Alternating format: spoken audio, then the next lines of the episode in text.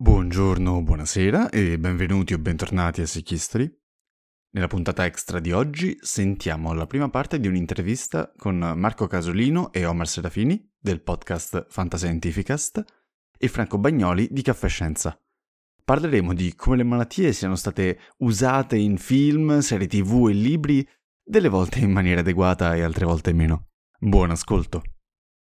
Eccoci, siamo live anche questa sera. Salutiamo chi è già collegato: Valentina, Tiera Erde, Verusca, Luca Lengi, Lo, Lawrence Detto Lobo, Michele Sessa, uh, Luca l'abbiamo già salutato, Jack Lantern e chi altro poi ci segue online, offline sul podcast di Omar e così via. Quindi salutiamo, vabbè, a parte Omar che conoscete benissimo, Franco Bagnoli che è stato qui con noi più volte per la parte dei paperi, di altre parti di Scienze e Fantascienze e Paolo Forti che ha un podcast Sick History. Ciao Paolo, grazie di essere qui con noi. Buonasera, grazie a voi. Sick History, eh, cioè la storia malata, che la storia è malata diversi, ma in questo caso appunto è un podcast su epidemie, pandemie. Chiedeva Valentina la differenza tra epidemia e pandemia, tra l'altro. Allora, io, vabbè, partiamo subito. Allora, diciamo è una, differen- è una differenza, eh, esatto, di botto senza senso.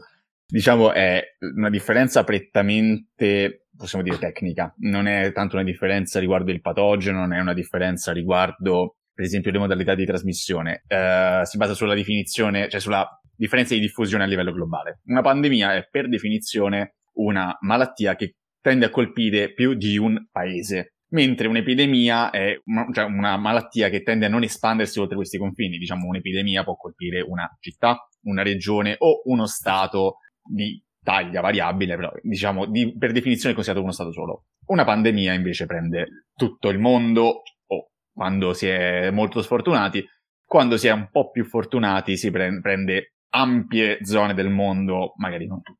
Magari Quindi la, differen- la, differenza è, appunto, è geopolitica e, si basa sui confini, prettamente, almeno per la definizione, diciamo, più generalmente accettata le malattie che causano pandemie di solito causano prima epidemie o prettamente epidemie. Diciamo che di solito una pandemia è più grave o comunque è già di, per definizione più difficile da gestire. Pare che siamo usciti adesso, adesso no, da questa del, del, del diciamo del voce, ma insomma. Allora, eh, va bene, allora da che parte cominciamo? Cominciamo dalla parte di fantascienza, di scienza, fate voi, ragazzi cari. Ah, Omar, raccontaci un po' dei tuoi film di fantascienza, così almeno si dà subito qualche spunto a Paolo. Molti c'è, magari... c'è over, sì. eh, però insomma... Sì, beh, al limite dove c'è in, in, uno lascio la palla a Franco perché ho visto che ha, ha sviscerato più il, il, il l'argomento. Perché ho, ho, fatto una sorta di rassegna fra cercando di, no, di toccare quelli un pochino meno conosciuti, eh, perché anche questo, diciamo, il discorso contagio, malattia eh, non sembra, ma è anche un argomento abbastanza vasto. Diciamo che forse nella top 10 dei, dei, dei, dei topic della fantascienza è dentro i primi 10 sostanzialmente. Eh, diciamo sì, che sì. Si, si, sceneggia bene, no? viene, eh, viene... Eh. Tra l'altro poi eh, si parlava anche nel fuori onda con Franco, diceva eh, soprattutto col, col, discorso poi del Covid, eh, diciamo la, la, realtà ha superato la più, la più fervente fantasia sostanzialmente in alcuni casi, anche se in alcuni casi ci sono state delle anticipazioni di questa tragedia. Io sono partito un pochino più lontano Partiamo dal 1842, questo è La maschera rossa che uno, è un racconto di Edgar Allan Poe, praticamente parla di questo uh, ipotetico, questo um, paese immaginario dove c'è il principe Prospero che uh, si barrica all'interno del suo castello per evitare il contagio, si potrebbe dire una sorta di lockdown sostanzialmente, e uh, dove praticamente si abbandona feste e divertimenti, questo per evitare il contagio di questa pestilenza che c'è all'esterno. Eh, da questo romanzo sono stati tra l'altro tratti anche due, due film, uno tra l'altro quello del, del 64 di Roger Corman, tra l'altro interpretato da Vincent Price, uno dei, dei capisaldi dell'horror, eh, e dopo ne, ce n'è stato fatto uno dell'89 che secondo me deve essere stato di, dimenti- dimenticabilissimo perché non ho trovato neanche del materiale, per cui mh, mm, non deve aver fatto molto successo né, né Saltiamo poi al, al, al 1912 dove c'è anche questo Jack London, anche qui parliamo di un, un classicissimo, La peste scarlata, questo praticamente è un romanzo che è scritto tutto in flashback perché eh, c'è stata questa una malattia che viene denominata il morbo rosso, dopo in italiano è stato traslato nella peste scarlatta, in cui ha eliminato gran parte della, della, della popolazione umana del pianeta e nel 2073 c'è questo un, un anziano racconta ai pochi sopravvissuti che nel frattempo erano tornati all'età della pietra come è caduta la catastrofe manca meno tempo al 2073 che a quando l'ha scritto Jack Long. Sì, in effetti sì. Agghiacciante. sì. Poi diciamo, concludiamo questa diciamo, prima trilogia con quello che, che è un altro, Vabbè, un altro caposaldo. Qui entriamo proprio nei, nei, nei massimi della, de, della, della, letteratura fantascientifica che è eh, Richard Matheson, che ha fatto questo splendido Io sono leggenda, da cui sono stati tratti tre eh, adattamenti cinematografici, eh, cinematografici pardon, il, il, romanzo del 54. Anche qua parliamo di questa sorta di virus che ha trasformato gran parte degli esseri umani in vampiri, che poi stranamente nelle tre emanazioni cinematografiche diventano più, più, più zombie che vampiri, praticamente le, le, tre emanazioni cinematografiche che, ha, ha, che hanno fatto è quello mitico, cioè mitico che è molto iconografico perché è, già, è stato girato a Roma, che è l'ultimo uomo sulla Terra nel 64 di Ubaldo Ragona e Sidney Salco. All'euro, queste scene. All'euro, molto... sì. Infatti adesso lì non si vede, ma nel background di quella slide c'era proprio un'immagine dell'euro. Tra l'altro interpretato sempre da Vincent Price, che evidentemente era, si prestava molto al ruolo. Poi c'è quello che secondo me è il più bello, ma nel senso che secondo me anche perché uh, era uno dei film imprinting di quando ero giovane, per cui che è quello con Charlton Heston che Occhi bianchi sul pianeta Terra. E poi c'è stata l'ultima, l'ultima, l'ultima versione che è quella di, uh, di Francis Lawrence che Io sono leggenda con Will Smith. Che tra uh, due finali, se, se sì. su YouTube cercate l'altro finale che... Sì, sì, anche, nel, sì, sì nel, ne, anche, nel, DVD praticamente li ha messi tutte e due, poi ovviamente quando hanno fatto la, la, la, la visione di, te, di test uh, con il pubblico di, di, di prova, praticamente hanno scelto quella più brutta ovviamente. Sì, ecco. come ti sbagli. E, però pa- pare che debbano fare la, o il secondo film o la, la, serie, non mi ricordo, però comunque prendono l'altro finale e continuano con, con l'altro finale. Per cui eh, c'è eh, altre remake, cioè sì, sì. Altre, eh, altre, Dice ecco, Lobo che a suo avviso questo è il, è il, più fedele, infatti forse il primo, quello con Vincent Price, è quello più fedele. No, quello con viceprezzo dicono, dicono tutti che è il più fedele. Io eh, devo dire la verità, io ho visto quello di Price e quello di, di Charlton Heston, non ho visto, io sono, io sono quello con Will Smith, eh, faccio ammenda. Però ho letto anche, ho letto il libro, devo dire la verità, fra i due che ho visto il più attinente è quello più, il primo praticamente quello di, eh, con Vincent Price, quello girato all'euro. Ed è un, un, un gran film, direi. Andiamo a Paolo, raccontaci un po' tu come, come ti è venuto in mente di fare il podcast, del podcast. E... La risposta è in realtà abbastanza banale, ovvero eh, mi sono appena laureato in medicina, quindi diciamo la parte scientifica deriva abbastanza da quello, e sono però sempre stato un patito di storia, in generale, che è sempre stata una passione molto... riuscito a trovare tempo per fare un podcast, complimenti. No, eh, sì, no, questa è, è, la classica cosa che in realtà tutti i miei amici mi hanno detto, ma, eh. ma, ce la fai? Io ho detto sì, sì, sì, sì, poi ovviamente nel momento in cui arrivavano gli esami, no, scusate, non riesco a pubblicare, classicissimo, proprio eh. più banale dei cliché. La parte storica, eh, diciamo, cioè, cioè, sono sempre stato abbastanza appassionato, poi ho iniziato ad ascoltare io stesso i podcast di storia, in primis Barbero, poi mano a mano ne ho aggiunti sempre, sempre altri. E a un certo punto, eh, visto che io mi dicevo, ma io non voglio passare la vita tutti i giorni a studiare e basta, non voglio vivere la mia monotonia della vita solamente a studiare, ho deciso di fare una cosa che mi fa studiare ancora di più, ovvero di fare un podcast. Quindi mi sono voluto male in una maniera ancora diversa e eh, l'ho aperto quasi due anni fa, tra, un, no, tra dieci giorni è il secondo anniversario e ho iniziato, cioè, più che altro io non volevo semplicemente parlare delle malattie o la storia delle malattie nella chiave, possiamo dire, didattica della cosa, cioè nel senso, sicuramente quella componente serve, ma mi interessava soprattutto raccontare come le malattie, soprattutto quelle infettive per ora, ma anche le malattie in generale, abbiano avuto un effetto nella storia che non è eh, semplicemente la conta dei morti, con tutto il bene, mm, sono degli effetti più subdoli, sono degli effetti a livello economico, sociale, culturale, letterario, artistico e via dicendo. Cioè, il fatto che le malattie in un modo o in un altro, nel bene e nel male soprattutto, hanno plasmato la nostra storia in una maniera che spesso neanche riusciamo più a comprendere o comunque a percepire in maniera automatica.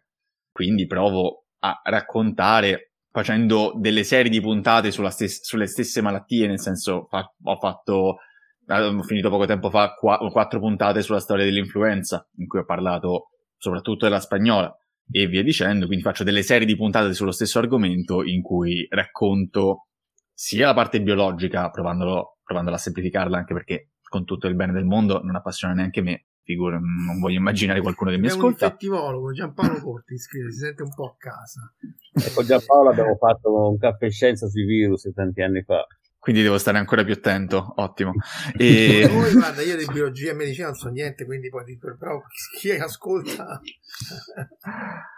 e quindi ho deciso di fare questa commistione in cui racconto gli eventi, le, le conseguenze delle malattie, in cui racconto magari la vita dei grandi personaggi, perché spesso molti personaggi famosi sono stati colpiti dalle malattie e ne hanno influenzato, mh, che so, la vita politica, la vita culturale, molti, che so, molti pittori sono stati malati di sifilide e, e, quindi magari avevano dei problemi agli occhi a causa di un danno al nervo ottico e quindi vedevano i colori in un certo modo e via dicendo e quindi dipingevano in un certo modo.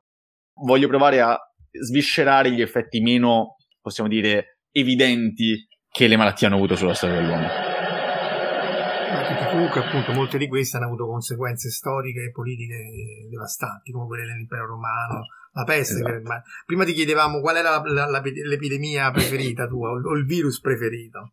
Eh... Allora, eh, questa è una bella domanda. Devo dire, allora, la pandemia preferita per quelle che conosco, perché ovviamente ce ne sono mille mila che ancora non conosco, devo dire che la spagnola è molto appassionante. Ma perché è da una parte secondo me più comprensibile alle persone del nostro tempo ed è anche appassionante, ma perché è legata alla prima guerra mondiale, colpisce molti personaggi famosi e contemporaneamente è una malattia che sembra essere finita là. Per molti anni non se ne è parlato, è rimasta un po' nel dimenticatoio della storia ed è stata ripresa solo molto tempo dopo. Ah, quindi c'è una risorgenza anche storiografica dell'epidemia. Sì, sì, diciamo la spagnola fu silenziata, tra virgolette, durante, eh, fu censur- ah, censurata, usiamo un termine adatto, fu censurata quasi tutti gli stati che la subivano durante... Nella Spagna, infatti si chiama spagnola, no? Giusto? Esattamente, sì, es- esatto, cioè ci sono tu- tutti, che so, tutti i giornali italiani, quasi tutti eh, più o meno, eh, dicevano sì, c'è un po', ci sono dei malati qua e là, magari i giornali socialisti facevano più critica, evidenziavano più questa cosa, ma non era all'ordine del giorno, non so come dire, è rimasta molto silenziata in tutto il mondo, perché il morale, perché la paura, e quindi è una malattia che fino agli anni 70-80 è stata pochissimo studiata, è rimasta molto conosciuta fra gli esperti e basta. Poi hanno ricominciato a studiarla, hanno iniziato, anche grazie alle nuove tecniche biologiche, hanno iniziato a studiare meglio come avesse funzionato e tutto quanto, e adesso è diventata molto più celebre anche perché hanno fatto una quantità di paragoni con il Covid che la metà bastava. Dice anche Rosa, appunto, la, la spagnola non ebbe origine in Spagna, era l'unico posto dove... Eh, ma Paolo ha raccontato dettagliatamente da dove veniva la spagnola, sì. E da dove sì. veniva? Aspetta, questo, questo no. Sei riuscito a capire da dove veniva? Che non si sa. Però nel senso, le origini sono al momento sconosciute. Ci sono tre teorie principali, che sono da una parte nella, nella campagna, cioè nella zona più interna degli Stati Uniti, tipo Kansas e lì vicino, e da là si è uh, diffusa ai soldati statunitensi che uh, venivano reclutati nel, nel 1917 e poi fu importata, cioè fu sì, importata, poi possiamo dire, in tutto il resto del mondo attraverso lo spostamento di questi soldati. La seconda opzione è che sia nata direttamente in realtà sul fronte occidentale, in cui, visto che c'era una, c'era una forte commissione di popolazione, c'erano molti allevamenti con maiali e uccelli, le condizioni di vita erano abbastanza scadenti e quindi si pensa che sia emersa direttamente dagli accampamenti. La terza opzione è abbastanza familiare perché si dice che sia nata nell'entroterra cinese, Ah, e... È un, un classico oramai. Sì, esatto, ormai possiamo dire abbastanza... Non, non suona neanche più così strano. Questa però è quella considerata meno attendibile perché le città cinesi furono infettate in contemporanea alle città europee, che sarebbe un po' un controsenso uh-huh. se fosse nata effettivamente in Cina. Anche perché viaggiava più lentamente. C'è Cassie che cita un libro sulla spagnola si chiama Pale Rider e Emilio dice giustamente i nostri nonni non l'hanno scampato, non sono guariti perché se no non, sarebbero, non avrebbero fatto i nonni. Eh, due fratelli di mia nonna morirono a distanza di un giorno dall'altro proprio per la spagnola. Erano appena tornati dal fronte le date di, di, morte sono lo stesso giorno, due giorni uno accanto all'altro. Perché poi l'altra cosa da dire è che fece più morti della guerra, nonostante la prima guerra mondiale che avesse dato di, di, del suo L'altra battuta che spesso faccio io, tanto per far sorridere tutti, è che la prima guerra mondiale al tempo era la grande guerra. Dopodiché, di solito, quando ci sono questi film di fantascienza in cui Doctor Who va nel, nel passato, dice ah, ah, la prima guerra mondiale, quelli dicono ah, come la prima? Quindi manca solo il viaggiatore del tempo che dice ah, questo è il primo Covid, come, il primo Covid? Speriamo di non avere mai quella, non dovrei mai davvero usare questo termine. Però ecco, questo tra l'altro tutto quello che è successo paradossalmente è stato un buon testo o comunque una buona segnale d'allarme per le organizzazioni nazionali e internazionali per gestire questa, questa pandemia perché se il covid fosse stato che ne so con un periodo di incubazione più lungo una gravità un po' più alta poi tu sai i dettagli de, degli indici delle cose uh-huh. eh, poteva fare molti più danni quindi speriamo che almeno sia servito a proteggerci da quelli successivi allora, cioè, a livello, diciamo, organizzativo, sicuramente ha fatto comprendere l'importanza di avere un sistema organizzato, pronto a reagire, degli ospedali pronti a adattarsi a queste esigenze e tutto quanto. Contemporaneamente non sono così ottimista, nel senso, la stragrande maggioranza degli stati nazionali ha dovuto essere messa di fronte all'evidenza della pandemia alle loro porte per effettivamente reagire perché con tutto il bene, anche noi che abbiamo avuto, siamo stati uno dei primi a fare il lockdown in Europa, abbiamo fatto un lockdown molto duro e tutto quanto, e alla fine per molti aspetti ci poteva andare peggio. Abbiamo chiuso che era il 6 marzo del 2021, non me lo ricordo neanche più con precisione, però erano due mesi che l'OMS dava, cioè non è che diceva dovete assolutamente chiudere tutto, però diceva fate attenzione, è una situazione grave, è una situazione soprattutto incontrollabile, nel senso, cioè, a meno che non facevi i confini armati, non bloccavi qualsiasi possibilità di, di entrata e uscita dallo Stato, cioè, nel senso, non avevi modo di evitare che si diffondesse. Penso che la maggior una lezione sia stata imparata, ma non è stata imparata nella chiave del alla prossima volta lo sapremo già come andrà, perché dipende secondo me molto dalla reazione politica governativa generale e anche da un calcolo po' cinico di vantaggi e svantaggi. Beh, l'economia comunque qualcosa, cioè è chiaro che non, c'è sempre un, purtroppo un punto di, di incontro, appunto, di danni, eccetera. Franco, tu c'hai una lista immensa perché hai fatto lezione all'università, giusto, di, su queste cose? Sì, all'Università dell'Età Libera, che è la migliore università possibile perché ci sono i miei allievi che hanno, sono un pochino più vecchi di me, non di tanto, eh, che sono quelli più attenti, più interessati e così via. No, ho fatto una serie di lezioni sulla scienza e la fantascienza, la seconda era relativa alla biologia, tra cui c'è anche le epidemie, per cui ho tirato, ho messo su eh, un paio di slide, ora non ve le faccio vedere tutte, eh, vi faccio vedere solamente alcune cose. Primo, però, primo concorso per quelli che ci stanno seguendo, ho fatto una lista appunto non esaustiva di racconti, ora qui ho scritto film, ma anche di racconti che parlano di epidemie, ma ovviamente siete tutti invitati a contribuire così da rimpolpo.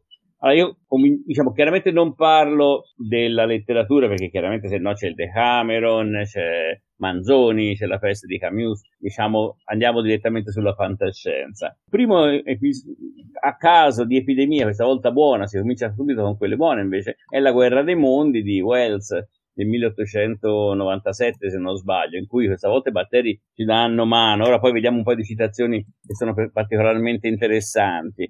Poi eh, io ho trovato, lo, poi ve ne racconto un po' più in, dettaglio, il grande contagio del 62, eh, perché è interessante perché c'è un virus mortale che si diffonde dalla Cina e vedremo che quello che succede in realtà è molto più simile a quello che è successo con il Covid di tanti altri. Poi ovviamente abbiamo nel 63 la spada della roccia, in cui addirittura Mago Merlino si trasforma in un virus, insomma in un organismo molto piccolo per sconfiggere Maga Magò, insomma. E, vai, poi abbiamo Morte nel, dell'erba, in cui appunto anche qui abbiamo un virus che non attacca ancora, vedete ancora non, non c'è molto l'attacco a parte il grande contagio all'uomo, in morte dell'erba abbiamo un virus che fa fuori le graminacee, quindi gran parte di quello che si mangia e quindi poi c'è tutta la catastrofe, il crollo della società, no? il ritorno in qualche maniera a comunità che si isolano e che si combattono tra di loro. C'è anche un film, no? Eh, l'ultimo uomo o qualcosa di questo genere che, che mi sembra. Poi, eh, chiaramente, un altro interessante, eh, è stato citato, ho visto anche nel, nei commenti, eh, The Andromeda Strain, Andromeda in italiano, e questo è interessante, poi magari ci, ci, ci parliamo due, due, minuti, solo che non volevo prendere troppo tempo, casomai si, eh, si va più in dettaglio dopo. La cosa interessante di Andromeda Strain, a parte appunto il fatto che per la prima volta si vede l'idea di usare una bomba atomica per sterilizzare tutto, poi chiaramente non si può usare perché il virus invece anzi se ne approfitta, ma è interessante perché nell'Andromeda Strain il virus viene dallo spazio, ma non che viene da un'invasione, è stato portato giù con un satellite. E se vi ricordate, appunto, nelle prime tre, prime tre missioni Apollo, gli astronauti venivano messi in quarantena, eh, arrivati no, giù sulla Terra, evidentemente perché si pensava che era possibile portare giù qualcosa allo spazio. Ovviamente al giorno d'oggi siamo nella condizione opposta, sterilizziamo accuratamente, questo Marco saprai meglio che di noi, in maniera eh, no, forsennata i nostri missili per evitare di contaminare. Poi abbiamo Cassadda Crossing, che di nuovo ci sono i militari, no? I militari perché c'è un, terrorista no? che si infetta in un laboratorio militare e poi infetta tutto un treno, tutti i militari, nonostante si fosse scoperto che l'ossigeno curava i malati, vogliono far fuori tutti, no? E quindi c'è questa lotta per... Lì era interessante anche il parallelo con uh, i treni della deportazione della seconda guerra mondiale. Esatto. C'era sì, sì. quell'aspetto. Certo.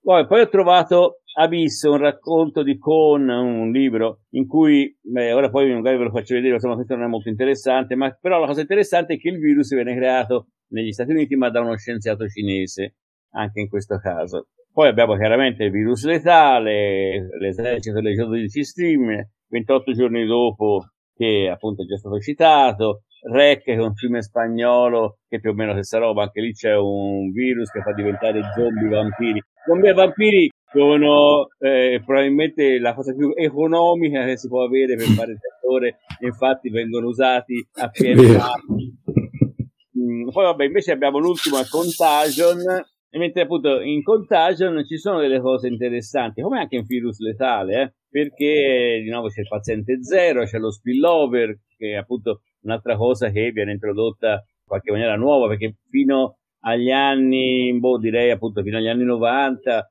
e c'era sempre la mutazione causata dalla radioattività, essenzialmente che causava cambiamenti, mentre appunto in, sia in virus letale che in contagion c'è il, il, passaggio di specie che appunto credo Paolo tu possa commentare alquanto. Lasciatemi altri due minuti.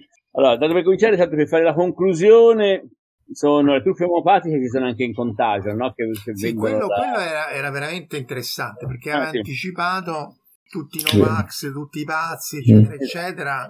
Quella è la, la sottotrama che era Jude, Jude Law che faceva il che spacciava la, la, no, la mimosa, sì. come si chiama? La forsizia. La forsizia, come, la forsizia. Eh, come, come cosa, quella era forse la cosa più azzeccata di tutta la...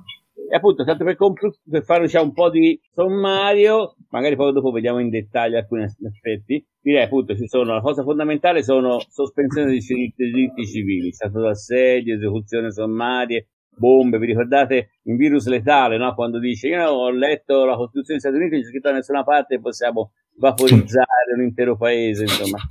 Poi complotti a sfare, ovviamente, quelli ci mancano. Ci sono sempre militari cattivi contro i medici buoni, linciaggi, questo diciamo è un classico, rifiuto di obbedire alle autorità, rifiuto alle vaccinazioni, viene quasi sempre da zone esotiche, ci sono, ho visto, spesso di mezzo. Molto, spe- molto spesso. Ah, poi appunto zombie, cannibali e vampiri che tanto... Eh, e poi Draghi Viola ovviamente è un po' un unicum, ma insomma è una cosa interessante. No, Dra- Franco, Draghi volevo- Viola, manca la citazione.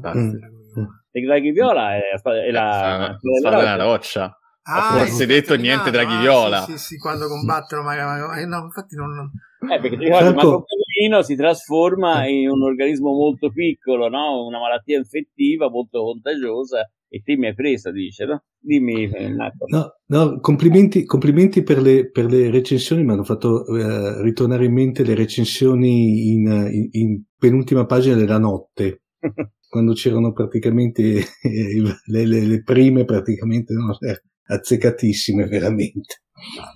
Esatto.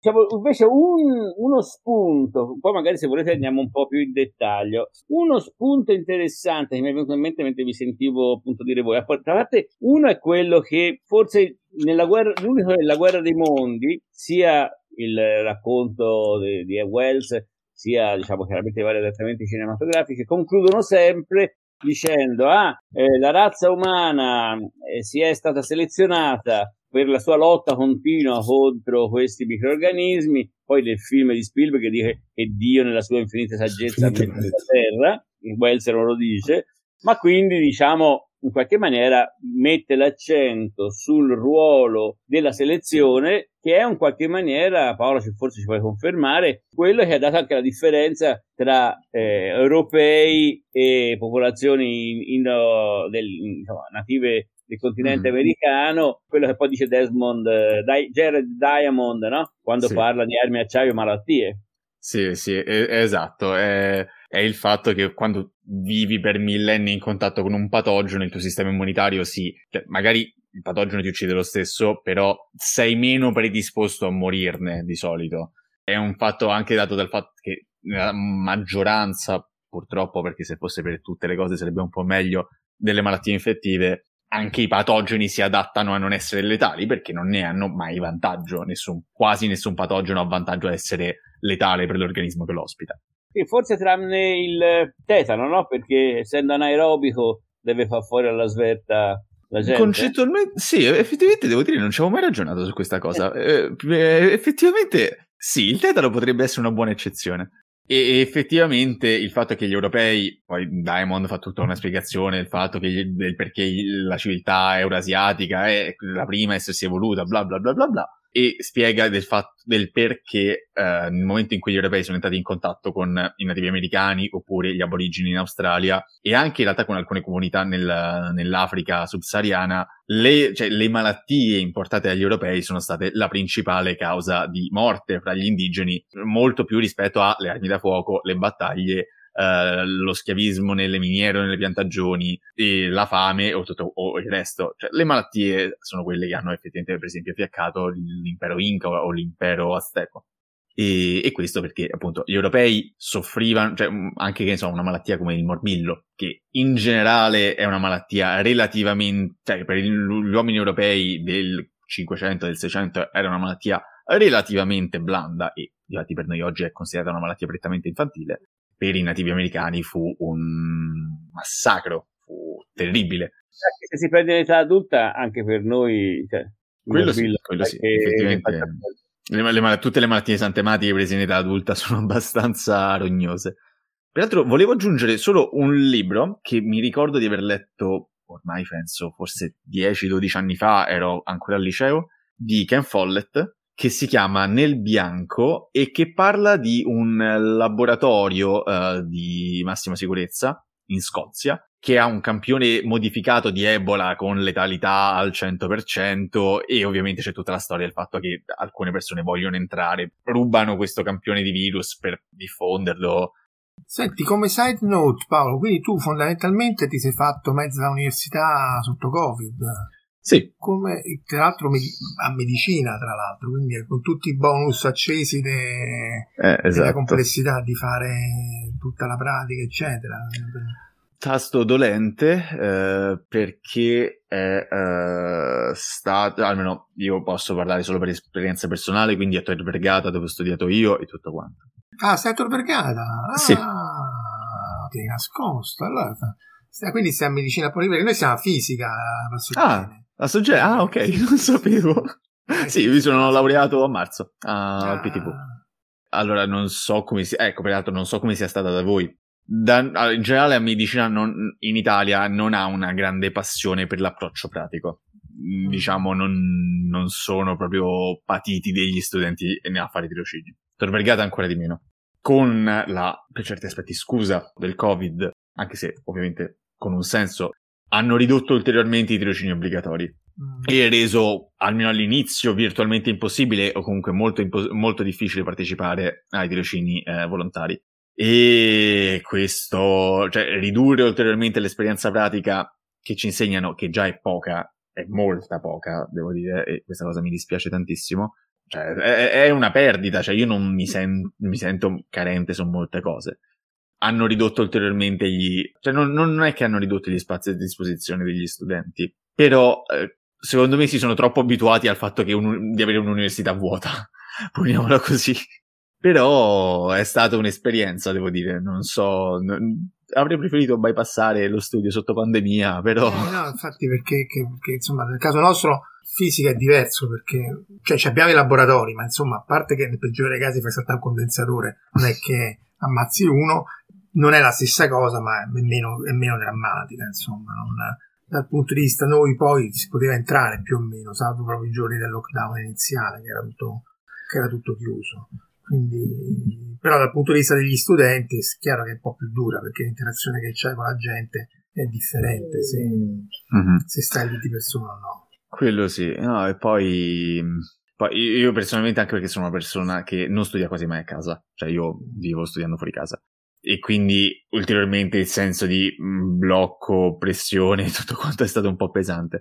Poi, a peggiorare le cose, il Covid ha dato tantissime altre domande ai nostri professori da farci agli esami, di conseguenza è stato, ha, ha peggiorato la nostra condizione. Adesso ci siamo dovuti imparare, dovevamo stare in pari con le dichiarazioni dell'OMS per capire se era uscito qualche farmaco nuovo perché lo potevano chiedere senza problemi.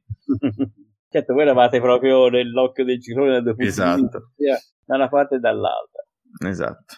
Ti posso dare un altro paio di spunti? Vai, spunta, spunta. In questo film, in questo libro Il grande contagio, eh, abbiamo la malattia che comincia in Cina, si diffonde in Giappone, ci sono varie cose. Però la cosa interessante è eh, che questo virus ha una, si, for- si presenta in due forme, loro le chiamano isomeriche, AB e BA. Allora, una è mortale e quell'altra quasi non fa nulla. Solo che quella non fa nulla immunizza anche contro quella mortale. Il problema è che chi anche la versione che non fa nulla, in realtà poi diffonde anche quella mortale, perché la produzione, diciamo, probabilmente si può immaginare dopo una prima fase che porta all'immunizzazione, poi si cominciano a produrre le due versioni, diciamo, una mortale e una no, e quindi ci si aspetta che il 50% della popolazione mortale, mondiale muoia, tranne quelli che vengono messi in rifugio. Allora, la cosa a me mi ha ricordato un po' la polio, nel senso che no, eh, anche la polio, ovviamente la polio eh, è una malattia invalidante, ma eh, appunto quando si fa poi, si usa il vaccino, diciamo, del virus indebolito, quello vivo, si sa appunto una forma di immunizzazione, ma ci può sempre essere il caso in cui si ritorni alla forma aggressiva. E qui mi un po' ricordo che magari appunto poi forse Paolo raccontare era un po' lo spunto appunto per lanciarti la palla sulla polio, che pure è una, un racconto affascinante della storia dell'epidemia, no? Sì, quello sicuro. E ne ho parlato a lungo, come sai, con la eh, dottoressa Agnese Collino che ha scritto un libro sulla storia della polio. Faccio la versione stringata. La polio è un virus che si trasmette per via gastrointestinale e che in un ristretto numero di casi, nell'1% dei casi di contagio, eh, può portare a alcune forme di paralisi di vario tipo che possono essere da un dito a un braccio a tutto il corpo alla morte per insufficienza respiratoria.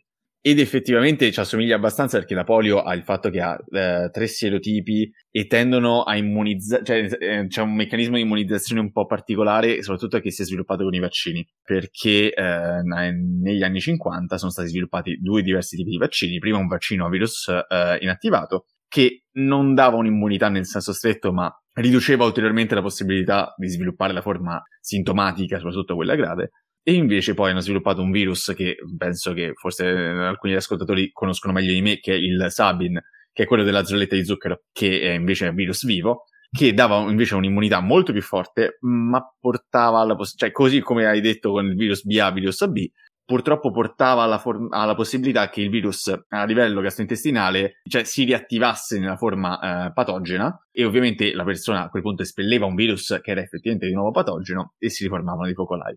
Il vantaggio del vaccino Sabin era che i vaccinati, per così dire, spargevano a loro volta una, una forma, sì, sì, è vero, una forma, diciamo, mild, cioè una forma leggera del virus, una forma che immunizzasse a sua volta. Il problema è che adesso ci troviamo nel magico bivio, cioè bivio, in una situazione un po' in imbuto, ovvero la polio sta per diventare, si spera, si spera, il secondo virus patogeno per l'uomo che riusciamo a cancellare dalla faccia della Terra. Si spera. Io faccio davvero gli scongiuri. Penso che l'anno scorso, due anni fa, fossero tipo sei casi di infezione naturale del virus. Però ci sono quelli che vengono contagiati dalla forma riattivata da parte, da parte del vaccino orale, che, che sono invece molti più. No, non tantissimi, non parliamo di numeri enormi, ma comunque è una quantità di numeri che non ci permette di ragionare subito nell'ottica della, dell'esteppare il virus. E quindi c'è, c'è, questa situazione, diciamo, quasi paradossale per cui l'arma che fino adesso avevamo avuto come più importante, ovvero il vaccino orale a virus vivo, è sempre meno utilizzabile. È stata, penso, usata forse l'anno scorso, due anni fa, una nuova forma che si pensava potesse essere più efficace nell'immunizzare ed è stato così, ma comunque causa sempre questo problema, quindi non abbiamo risolto. Sembra un po' tipo Ercole, no, che è Achille che insegue la tartaruga, che manca sempre quel passettino. Si spera che lentamente questo problema si risolva, ovvero che si riesca ad arrivare a una situazione in cui riusciamo a ottenere un vaccino orale, quindi a virus vivo, in cui però il virus non si riattiva e di riuscire ad avere la, le forme da polio vaccinale non si, eh, non si ripresentano e quindi rimane solo la polio naturale, che però erano sei casi. Adesso si è diffusa in forse Pakistan del nord e Afghanistan del sud, quindi proprio un angolo di mondo ormai. Appunto, però bisogna trovare, fare quell'ultimo passo per riuscire ad arrivarci. Speriamo di riuscirci a breve. Perché l'altro è il tetano che appunto citava Chessi che l'ultimo morto era del 60 proprio da laboratorio tra l'altro. Il vaiolo. Il, il vaiolo. Scusa, il vaiolo, scusa. Il tetano purtroppo... Sì, l'ultima morte è dell'80 perché nel 79 fu dichiarato eradicato. Nel 79 appunto il vaiolo è il primo e unico virus umano che avevano riuscito a eradicare. Eh, nell'80 ci furono due casi, di cui uno letale, in un laboratorio a Birmingham, detto giustamente, la comunità internazionale provò a spingere per dire il vaiolo lo possiamo effettivamente esteppare, cancelliamo neanche i campioni da laboratorio. Soprattutto perché all'epoca non c'erano i mezzi probabilmente di ingegneria genetica odierni. Questa cosa un po' con la scusa, oso dire, del fatto che no, ma può essere utile in futuro, ci possiamo fare ricerche e oh, tutto quanto. ce l'avrà il campioncino messo da parte. Eh? Esattamente, L'OMS, no, l'OMS ha fatto una cosa, ha provato a, a arrivare il più vicino possibile a questo risultato, ovvero ha detto tutti i campioni di vaiolo conosciuti vanno o distrutti oppure inviati al, ai due principali laboratori a livello microbiologico che ci sono nel mondo, o almeno che c'erano all'epoca, che sono da una parte quello del CDC ad Atlanta e dall'altra quella dell'agenzia, eh, diciamo, microbiologica principale dell'Unione Sovietica all'epoca a Mosca. E là sono, per quello che sappiamo, fermi là, ci fanno un po' di ricerca, penso, con tutta l'attenzione che, che possono fare. Esistono ancora. Quando l'Unione Sovietica si dissolse, c'era molta paura che qualche scienziato senza più un contratto statale si prendesse qualche campioncino e lo vendesse al miglior offerente. Non sembra essere successo. Speriamo non sia successo, speriamo non succeda, perché effettivamente il vaiolo è una malattia che siamo riusciti a estirpare ed è stata malattia, una delle malattie più letali nella storia dell'uomo. Se riuscissimo a poterne continuare di, a parlare al passato, saremmo tutti molto contenti. Mi do un altro paio di spunti. No, vabbè, scusami, Marco, Facciamo un po' Omar, tu che altri film c'avevi, Omar?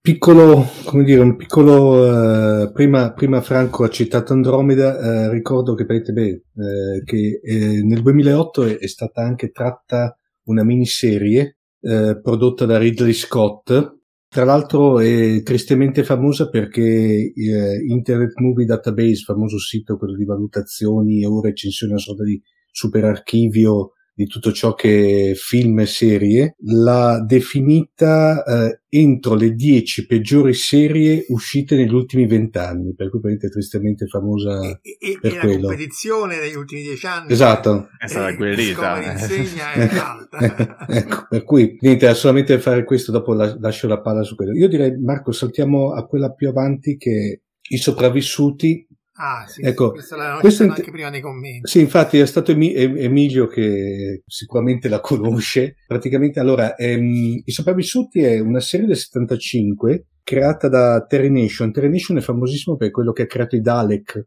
di Doctor Who. Sono durata tre stagioni, 38 episodi e anche qua è una storia post-apocalittica eh, che racconta le avventure, il quotidiano di questi sparuti gruppi di, eh, di sopravvissuti in Inghilterra tra l'altro, eh, anche il virus, anche qui, ovviamente, è di origine cinese. E, è da... è cinese, Mhm. però diciamo lo scienziato, Sì. quello in copertina, Mm. è, è sicuramente orientale, quindi Mm.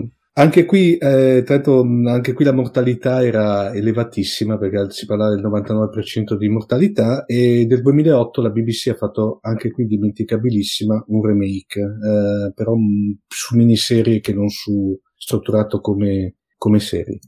Poi saltiamo più avanti a un altro famosissimo, anche qui entriamo nei grandi classici, Ah, che è l'ombra dello scorpione. bellissimo, Sì, sì, ho citato anche questo.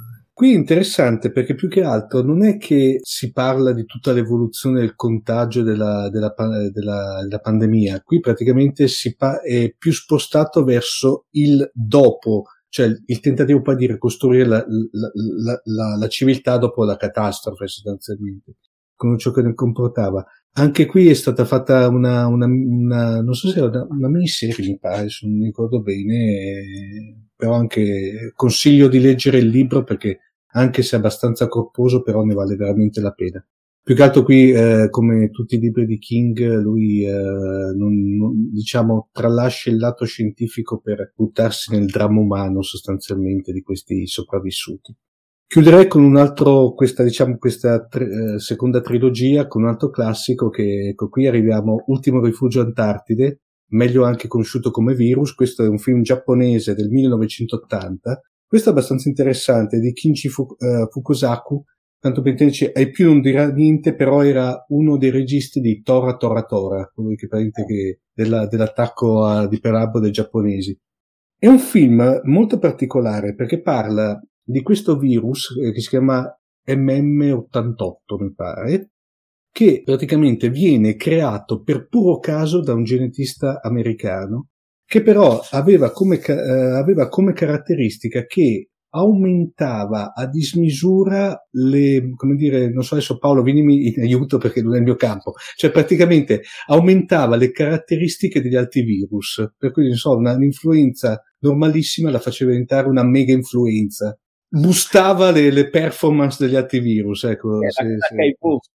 Eh, s- Allora, sì, o, o- o ti faccio un paragone con l'HIV, Mm. che è lievemente diverso, però il concetto base è Mm. molto simile.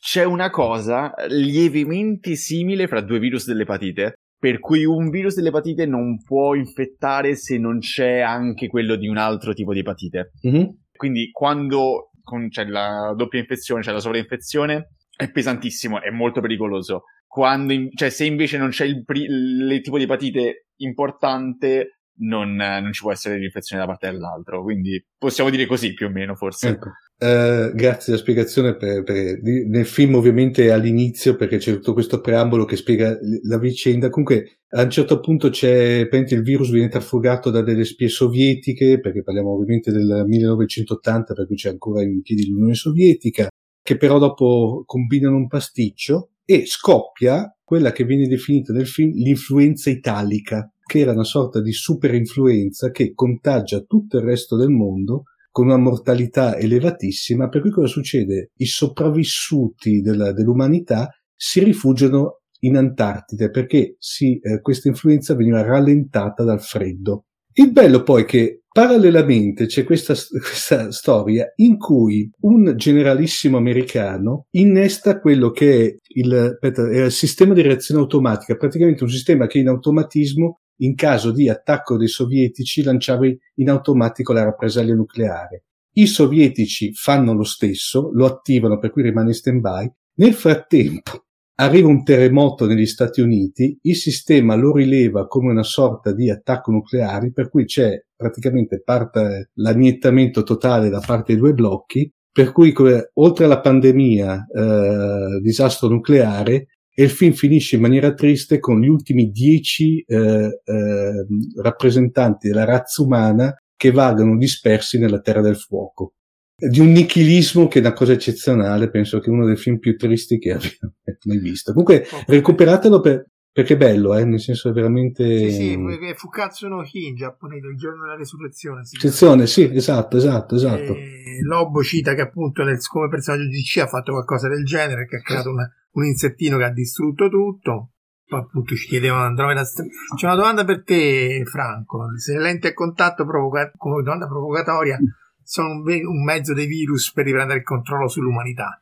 Eh, non lo so, non ce l'ho lenti a contatto. Però diciamo potrebbe essere per, prendere, per parlare di funghi. Perché nel, nel, titolo c'erano anche funghi, ma sì, ancora. Sì, no. voglia, funghetti, no. Allora, le funghi eh, è una cosa. Peyote, che... sì.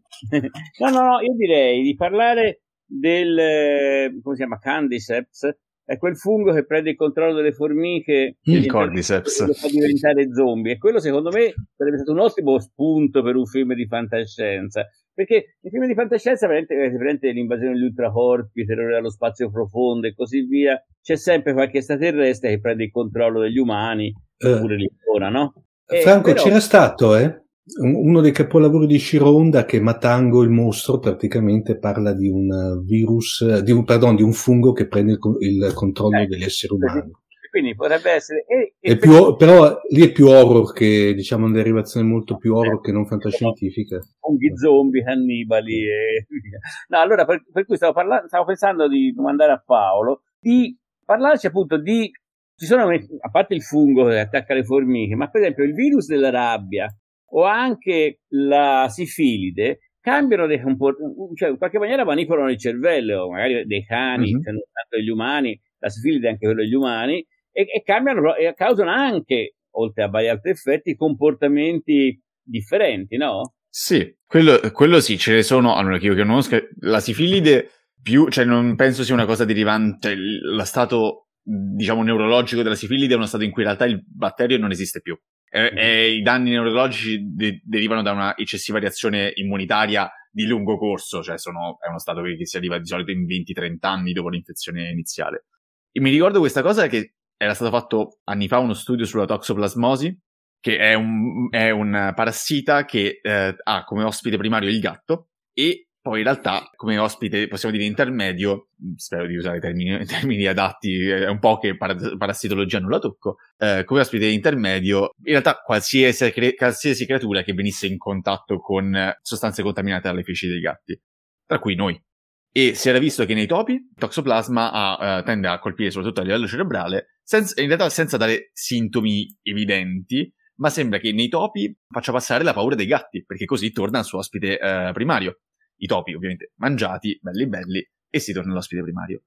Il problema è che mi sa che negli esseri umani si era visto, visto che il concetto base di questo parassita è devo, cioè devo far morire il mio ospite, ecco a proposito di far morire l'ospite, perché così posso essere rimangiato dal gatto, concetto base, si era visto che i, le persone affette da forme importanti di toxoplasmosi a livello cerebrale eh, erano più prone a, a guidare in maniera uh, spericolata perché così c'era il maggior rischio di fare l'incidente e di lasciarci la penne. O comunque ave- avevano tendenzialmente comportamenti eh, meno, meno sicuri. Poi non so se questo studio sia stato confermato o se è semplicemente una mia reminiscenza molto, diciamo, molto ad effetto. Però mi pare ci fosse questa cosa. Qui citano quest'altro libro sulla sifilide e l'epistemologia della scienza, Genesis and Development of a Scientific Fact di eh, Fleck. Mm. Non conosco, me lo segno. Poi c'è tutta una linea sugli schiavi dei gatti. Dico, questo, questo sì, forse, forse il tossicosmosi induce anche a da mangiare ai gatti, potrebbe essere. Un... Potrebbe no, essere. No. Stavo pensando che a Vicenza ci deve essere una, una pandemia di toxoplasmosi. Eh sì. Effettivamente, là però è il ciclo contrario, l'uomo è l'ospite primario e il gatto è quello... Per il resto, allora, la rabbia, il fatto che la rabbia non mi ricordo esattamente il meccanismo che causa l'idrofobia, che mm. la rabbia nell'essere umano causa, quest- causa questo sintomo.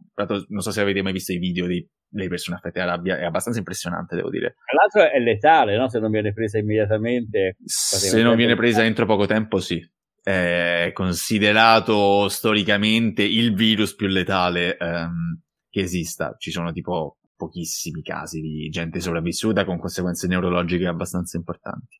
E non mi ricordo il meccanismo che causa l'idrofobia. Eh, non mi ricordo se è dato da una questione di dolore a livello faringeo o di disfunzione muscolare. Nell'essere umano, però, diciamo, a parte questa idrofobia che è più dettata da un meccanismo a metà fra il conscio e l'inconscio, oso dire, però non causa alterazioni comportamentali che io mi ricordi, che io mi ricordi, ah, metto le mani avanti, evidenti. Sì, lo fa esatto nei, nei canidi, quindi volpi e cani in abbondanza. Però, però, è impressionante pensare appunto a toxoplasmosi o, o rabbia, cioè una, una cosa diciamo senza cervello, senza intenzionalità, che riesce a cambiare il comportamento di eh un animale parecchio grosso, insomma. Eh sì, diciamo, è, è un po' inquietante, è un po' alla... Sembra una partita di Plague Inch, eh, sembra che devi appunto comportare e controllare tutta l'umanità speriamo che la toxoplasmosi ci trovi sempre molto simpatici, quasi quanto noi troviamo simpatici i gatti. Per il resto ci sono delle alterazioni comportamentali dettate da patogeni, ma sono di solito derivanti più da un danno a livello neurologico non specifico. C'è la malattia del sonno che eh, tende a, avere un, appunto, a portare uno stato però di sopore che mano a mano è sempre meno risvegliabile. Poi vabbè, cioè, se vogliamo parlare sempre di fantascienza, appunto, di malattie zombie, vampiri, The Last of Us che appunto hanno appena fatto la serie. Sì, sì. Vi ringrazio per aver ascoltato questa puntata, che spero vi sia piaciuta. La seconda parte uscirà il 28 luglio, quando punto a tornare in carreggiata con il ritmo di pubblicazione. Scusate, ma questo è un periodo un po' intenso. Userò queste settimane per aggiornare un po' il podcast e il suo format, e per pubblicare sulla pagina Instagram alcuni contenuti che non avevo immesso in passato per recuperare un po'. Vi ricordo che le recensioni follow sulle varie piattaforme di ascolto dei podcast sono molto utili, permettendo al podcast di crescere sempre di più e a voi di essere sempre aggiornati quando escono nuovi contenuti. Vi ringrazio di nuovo e alla prossima puntata di Sick History.